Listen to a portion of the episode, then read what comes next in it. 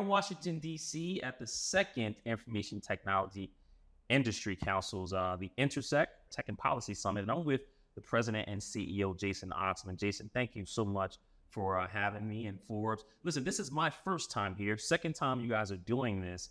Um, and, and the themes, uh, AI, cybersecurity, critical infrastructure. I was just talking to uh, Director Coker about that. Uh, you know, great conversation. Uh, but now I have you, the man behind the scenes that is organizing this entire summit. Second time again, you're doing it. Why is this important? Because I hope it gets to a third and fourth and fifth because there's so much information here. But why is this summit important? It will get to a third, fourth, and That's fifth, good. guaranteed. That's and uh, appreciate your being here. Appreciate the opportunity to get together and talk about these important issues. Yeah. We call it the intersect because we're operating at the intersection of technology and policy. Yeah. So bringing together industry leaders from across the technology industry with the policymakers who are making the decisions that will impact the ability of these companies, these innovators, to deploy the next generation of products and services to their customers. Yeah. So having this dialogue here in DC as regulators and as Congress are making important decisions on all of those topic areas that you mentioned, ranging from AI and cybersecurity to broadband and privacy and beyond, having the conversation here in DC really helps focus a lens on how impactful the decisions Congress and regulators make. Will be on the ability of innovators to do what they do best, yeah. which is innovate. Yeah, and I mean, listen, so much information there. I mean, listen, chief AI officer now. That's the new uh, role that'll be invading the C-suite uh, in the coming years. And I heard, uh, you know, one official was saying how over the next 10 years, 10 bills per year will be aimed just at AI alone. So, uh, so much to talk about here. But listen, you've been on and off stage, and I know you've been here the second time again. You guys doing this what's the biggest thing that you've learned so far that maybe you didn't know coming in? And I know you're you're an intelligent man, so I know you know a lot coming in. But what's the biggest thing you've learned? Well, I always learn a lot at these events, yeah. and we're thrilled to have so many hundreds of people in the audience who are also learning a lot. Mm-hmm. I think the biggest takeaway for me this time around is really how much policymakers are looking for help from industry to educate them about the decisions they're going to make and the impact they're going to have. AI is a great example. It's so new and there are so many different use cases, and it's impossible to develop a single regulatory approach to AI yes. because the use of AI to recommend what song I should listen to next or what movie I should watch next is very different than the use of AI by my doctor mm-hmm. to recommend a course of treatment. So we need different regulatory approaches depending on the uses. Yeah. So what we've heard a lot from decision makers uh, over the course of the day here at ITI's The Intersect is help educate us. What are the different use cases that AI is going to be put to? What should we be thinking about when we make a regulatory approach as uh, targeted as possible to the different risks involved in the different deployments of AI? Yeah. Uh, that's the big takeaway for me is that that call for industry to really educate policymakers. Yeah, it is a private partner, a private public relationship. Right. You know, how we go about AI, developing it, um, and and you know one of the Salesforce officials was on stage, and you know, I love what she said. She, we don't even know what it's capable of yet, and the, the film that they made. Uh, and and describing how it's going to change, but we don't know what industry is going. We got to be ready for it. Um, listen, you've been in this role since 2019, right? You were CEO in, in a previous stop, but what's it been like as CEO here running ITI? Well, I, I feel like I've inherited a legacy yeah. uh, from my predecessors. ITI is 108 years old. We wow. were founded in 1916 uh, as the trade association representing the business technology of the day, which in 1916 was typewriters and uh, dictaphone machines and typewriter. Uh, what's that? Yeah, exactly, exactly. Uh, but the theory of what we do is the same, which yeah. is uh, we try to set a course uh, in public policy environments uh, to promote innovation. So I feel uh, entrusted, I think is the word I would use, mm-hmm. uh, with the legacy of what uh, my predecessors have built and the team has built over the years at ITI. I think what's been different, even within the last five years since I started in this role, is AI. It's all anybody wants to talk to. And you mentioned it, it's what has brought everybody together. It's the mm-hmm. one common phrase that everybody, regardless of their role, regardless of the company, regardless of where they are in government, wants to talk about uh, because it is transformative. I don't think we've had this kind of transformative discussion about technology really since the dawn of the internet, yeah. uh, and maybe even the the advent of the internet browser uh, in the and the World Wide Web in the 1990s. Mm-hmm. It really is that transformative. And I think the AI conversation that we're having today is just in its early phase. I think we have a lot more to learn. Yeah. Uh, AI is a technology that a lot of people understand, but a lot of people don't know exactly what it can do and where it's taking us. And that's what's most exciting to me uh, going forward. There is some fear around AI. Um, I always say that AI has always been here, right? We've been using it. I, am a big video game player in, in Xbox, and I feel like there always have been components of AI. It's just different this time because of generative AI. Um, should people be fearful of it, or should they learn to embrace it? Because again, new roles are going to be opening up, new jobs, new skill sets, and all of that. Yeah, I, I do think it's interesting. Uh, Congressman Jay Obernolte, who's really uh, one of the most expert uh, members of Congress on AI. He actually has a graduate degree in it. Uh, in his remarks today, he mentioned that AI has been around for decades, and that's mm-hmm. that's what you're alluding to here as well. Uh, and some of the use cases historically have been kind of fun. Remember uh, Big Blue, uh, yeah. the chess AI uh, machine that built that was built by IBM and defeated chess grandmasters. Mm-hmm. Um, the kind of fear that people have today is more science fiction than science. It's based on some AI depictions in movies and uh, and, and, popular uh, media. I, I do think that we have to be careful not to base our decisions about public policy on fear. We have to base them on practicality.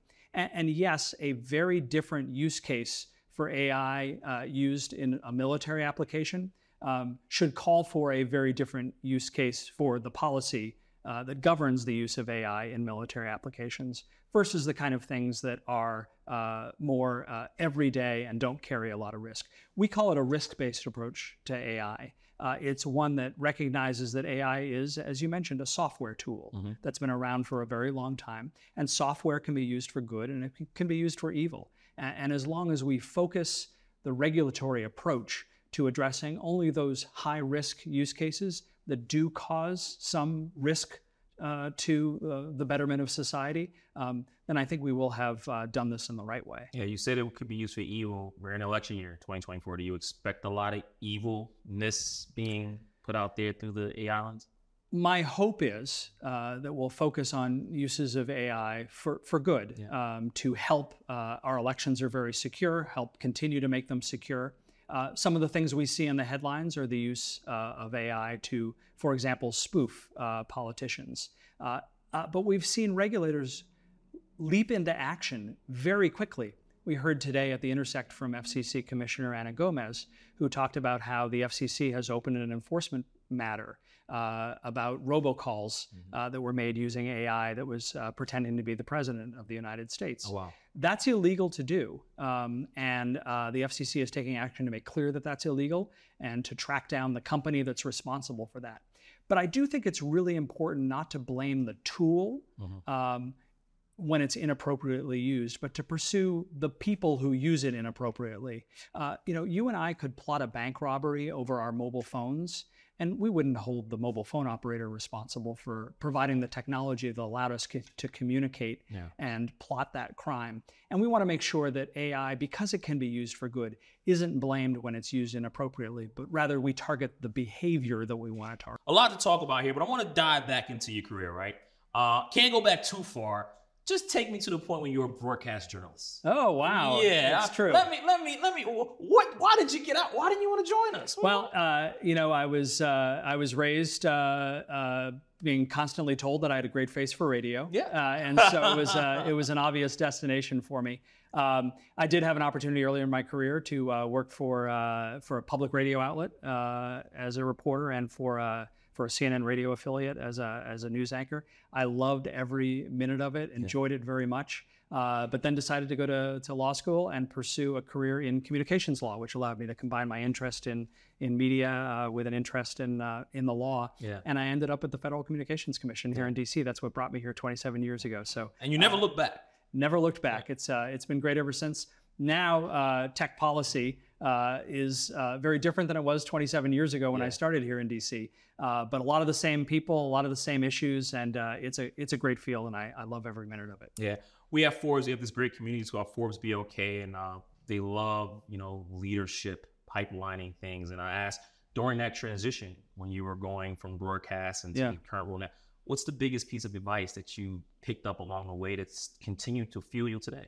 That's a great question. So the biggest piece of advice I got was to pursue a passion and uh, an area of interest. So when I went to law school, uh, you know, I wasn't interested in working for a law firm or being kind of a run-of-the-mill lawyer. I was interested in doing the law related to the area that I loved, mm which was uh, which was media and, and, communications. So I actually went and got a dual degree uh, from a journalism school and a, and, uh, and law school at the same time yeah. Uh, because of that passion. So that's the best advice I ever got is, you know, when you're thinking about your career path, find something that you're really passionate about and that will carry you through. Yeah, absolutely. Listen, I, have conversations with with uh, tech guys all the time, and you know, one one I had one with a few years ago. We were talking about if the country has uh, finished rewiring itself because you know you're going through this new internet and all this new tech, you need the speed. Have we gotten to a point where where it's rewiring is done, or do we have a lot more to go? Because believe it or not, as you probably know, some places they still need to order pay per view yeah. to get you know some some events because the the, the, the signals are just not there. Yeah, we're, we're not done, and and uh, the the thing that keeps me uh, going on this issue is the areas in which we're not done are the areas that can least afford not to have affordable broadband access. Areas like. It, rural areas, minority communities, low income areas of the country, the digital divide. Uh, it's it's people who would benefit the most from access to broadband services because of what it means for access to education, access to training, uh, worker uh, opportunities, uh, access to medical services in rural areas where you don't have anybody, um, access to job opportunities, remote job opportunities uh, from, from companies that don't have a presence in a, in a particular area. And uh, we need to do a better job. There are still tens of millions of Americans uh, who live in those areas, in those communities that don't have access to affordable broadband we're much better off than we were just a few years ago, but we're definitely not done yet. Yeah, I believe the U.S. Census said about 80, 90% almost uh, of U.S. homes are broadband, but there's still 10%. I figure when we get to 100, then we can, you know, really start to, to fast forward things. That's right. Yeah. That's right. Yeah. You live in maybe in a rural area in Virginia, right? Um, in that particular state, there are what they call data centers and, you know, data alley, right? Big giant buildings, you know, heard Barry Sternlicht talk about that. Um, what is the future of data centers and where are these big giant buildings that controls internet traffic and speed and connectivity? Where are they going to be popping up next? I mean virginia is only the start i believe and there's obviously other places but you're going to need more of them especially if we're talking about generative ai and cars that can drive themselves. Like they need to be connected you're right about Virginia. It's actually a, a legacy of the dawn of the internet, where yeah. the East Coast internet traffic all ended yeah. ended up in Virginia. Mm-hmm. Uh, so in uh, Loudoun County, Virginia, Prince William County, uh, Virginia, uh, something in the neighborhood of two thirds of the internet traffic in the country passes through uh, those areas of That's Virginia. Right. Yeah. So uh, data centers are enormously important. They're a huge generator of revenue uh, for the area as well. Great job creator. Um, but those data centers are enormously important because, as you referenced, as we move into AI, the compute power that's required for AI is massive. Mm-hmm. And fortunately, there are a number of technology companies, a lot of them that are in the data center business, uh, companies that run data centers. And then there are a lot of companies that partner with those data center operators uh, to put their servers in there and provide the compute power that's necessary and is accessible by all who want to participate in the AI technology revolution. Yeah. So data centers in Virginia, it's a big deal, but they are spreading uh, around the country uh, and around the world. And that's great for innovation because you do need to be able to access that compute power to participate. Do you see them popping up maybe in inner cities because, you know, there is a commercial real estate problem that we might face?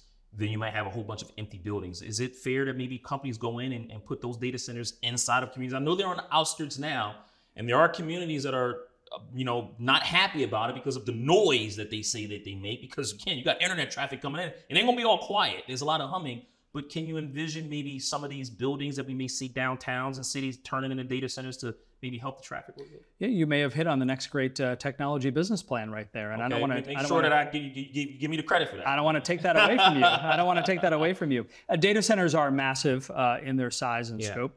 Um, so the reason they're generally in uh, in more rural areas is because of the footprint they occupy, uh, and they also require access to utilities. Um, so uh, it's it's sometimes difficult to place those in uh, in urban areas, but uh, you may have hit on something that would be the inner city recovery that the nation needs. Yeah, yeah. innovation, right? Uh, listen, out of those companies you mentioned, you know, listen, Microsoft, Google, Oracle, IBM, those are just four that are battling for the footprints and the data, data centers out of those four I mentioned, which one would you say has a significant lead or maybe in first place right now? Is yeah, Microsoft think, because of OpenAI? Yeah, you hear a lot about Microsoft. You hear a lot about Google, a lot about IBM, um, a lot about Meta. Um, they all have large language models uh, that they're deploying.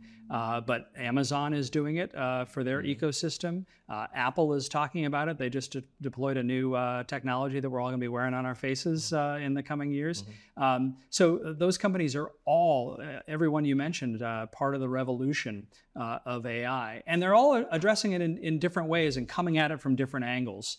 Uh, you mentioned Microsoft's partnership with uh, OpenAI. I think OpenAI is responsible for bringing AI to a lot more people's attention than had before it launched. And it's hard to believe it was just a year ago mm. that OpenAI really launched uh, commercially for the first time. Um, so Microsoft is very focused on consumer applications and bringing it into their suite of products. Uh, Google's very focused on improving search. Uh, as they uh, as they do and making it uh, even more functional and more effective for those of us that rely on Google to find things that we need on the internet. IBM is deploying a lot of corporate tools. Uh, for companies to take advantage of AI. Uh, and then you jump over to companies like Siemens, which is uh, using AI to create more efficient assembly lines and improve the manufacturing process and allow companies to use um, digital twins and map out uh, improvements to the manufacturing line uh, virtually mm. using AI rather than having to build it and find out it doesn't work. Um, so a lot of different use cases yeah. and a lot of different companies benefiting. Yeah, well, you touched on one of the companies again, uh, OpenAI. When you hear the name Sam Altman, what comes to mind? In- innovation. Uh, I think he's been responsible for again bringing this to the attention of the masses uh, in a way that a lot of other companies uh, did not succeed in doing. Um, and you know, uh, sometimes when you bring something to attention for the first time, it puts a target on you. Yeah. Uh, and he's had to deal with a lot of that. Uh, but I do think he's done a terrific job of playing an education role. I mean, he really has spent a lot of time for a guy who's running a company. Uh, spent a lot of time on Capitol Hill educating policymakers, helping them understand about the benefits, providing a demonstration of the technology so they can really see how it works and how it benefits people and doesn't harm people, despite some of the stories that are out there. Uh, so I think he's done a great job. Yeah. Well, a few more questions. I'll let you get out of here because you're CEO. I know you, are very busy. um, you know, the, the first being, what's Jason Oxman looking at? Oxman looking at in, in 2024? We're in February now. The rest of 2024 when it comes to to tech. Yeah. Outside of, of AI. Yeah. So uh, the technology industry is uh, innovating on a number of fronts. And uh, one of the biggest challenges that we face around the world, uh, in the US, in Europe, uh, and in other jurisdictions, is a very heavy regulatory environment. There's a lot of attention being paid to regulation across uh, uh, privacy, uh, platform regulation, AI regulation, a lot of broadband regulation, a lot of services regulation um, a lot of consumer regulation. So, uh, telling the tech story uh, internationally is really our focus for 2024, and making sure that regulators understand that there is a real connection between the decisions that they make uh, and the ability of companies to provide innovative uh, products and services. So, making sure that uh, regulators understand the impact of the decisions they make is a big 2024 focus. The second thing I'd mention uh, is workforce. Uh, STEM education is enormously important. There are hundreds of thousands of open jobs uh, in technology, both in the tech industry itself and then in adjacent industries that employ people with tech skills. We need to do a better job of not only educating uh, Americans um, to fill those roles, but also welcoming the best and the brightest from around the world who want to come here and learn in our schools. We should be attaching a green card to a graduate degree, uh, a PhD, uh, when they get their diploma. Yeah. Uh, and we need to do a better job of uh, making uh, this economy continue to hum uh, by educating uh, people with for the workforce jobs of tomorrow. Yeah, well, and one of the things that's going to make this all work, semiconductors, right? I know you're very passionate about this. In 2022, you wrote uh, that these semiconductors are the the backbone of the digital world, and you know, obviously, the U.S. has you know really led that. until recently. They yeah. fell behind now. We do not lead uh, the production of semiconductors now. I think that plummeted. You wrote in uh, 70% after 1990. Uh, and today it only produces 10% of the global supply. That's bad, uh, very bad. Uh, and then we have the Chips and Science Act of, of 2022. It was supposed to provide over $52 billion uh, to bring this back, right? Manufacturing of chips. Yet Intel's delaying on the, the $20 billion semiconductor it's supposed to have for Ohio. It sounds like it's in flux. What's going on with that CHIPS Act, and you know how do we get to lead the world again in, in semiconductors? Because these things, running cars, running social media, they run everything. And we saw during the pandemic how a shortage of semiconductors yes. can mean that when we want to go buy a car, there isn't one yeah. to buy. And Xbox prices went all the way up. That's right.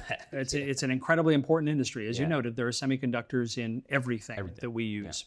Yeah. Uh, and the country that invented the semiconductor, having fallen so far in semiconductor manufacturing, is something that needs to be addressed. And Congress did that with the CHIPS and Science Act, more than $50 billion in investments in infrastructure and semiconductor manufacturing here in the US.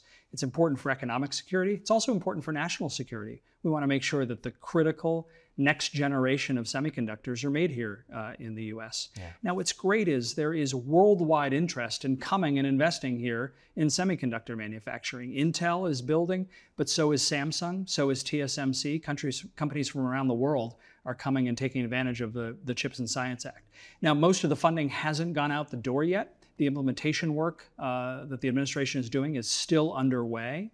Um, so I think that's one of the reasons you've seen some of these projects start up but not come to completion yet because the implementation of the CHIPS Act still needs to happen. 2024 will be a big year for that implementation, and we fully expect that manufacturing pace to just increase, uh, which is the goal of everybody. As you noted, it's really important that semiconductor manufacturing take place here in the U.S., and the CHIPS and Science Act is going to help make that a reality. Yeah. Right now, China's, I believe, leading with Taiwan is making t- China's, I mean, you have to get that stat back, right? You have to. How how far do you envision the U.S. until we take that lead back of, of producing chips. Yeah, China has done some industrial policy in the semiconductor industry that has made them the worldwide leader in manufacturing, and that's not where we want to be, both again for economic reasons and for national security reasons. Uh, China does a better job in providing investment tax uh, incentives for investment. Uh, they have invested uh, directly uh, in manufacturing facilities in China, uh, and we have some catch up work to do. Uh, but we're going to do it. And uh, the CHIPS and Science Act is an important start. And the announcements you've seen from Intel and TSMC, Texas Instruments, Samsung, and others about manufacturing in the US, um, that's a testament to the fact that the program is going to work. Uh, and uh, I have every confidence uh, that the semiconductor manufacturing industry is going to return in force to the US. That's, that's phenomenal. I get you out of here on Good to Great. Jim Collins wrote his great book, Good to Great um, the difference between a good tech company and a great uh, a great tech company is one that innovates and deploys that innovation for good. Uh, and that's what I think the hallmark of the ITI membership is. All the companies that we represent are companies that know that they have a powerful responsibility uh, with the obligation to deploy new technology and to deploy it for good. And I think they fulfill that and make some great companies. Jason Oxman, President and CEO of ITI. Thank you so much for having me. I look forward to coming back year after year after year to learn because uh, we face a, a, challenge ahead. You know, critical infrastructure, semi-chip conductor, data centers, right, and all of that. And we got to get you back on the broadcasting side. So well, I want to make that happen. We appreciate that, and uh, we're very grateful for your being here. Appreciate the opportunity appreciate for the conversation, and uh, thank you. Thank you.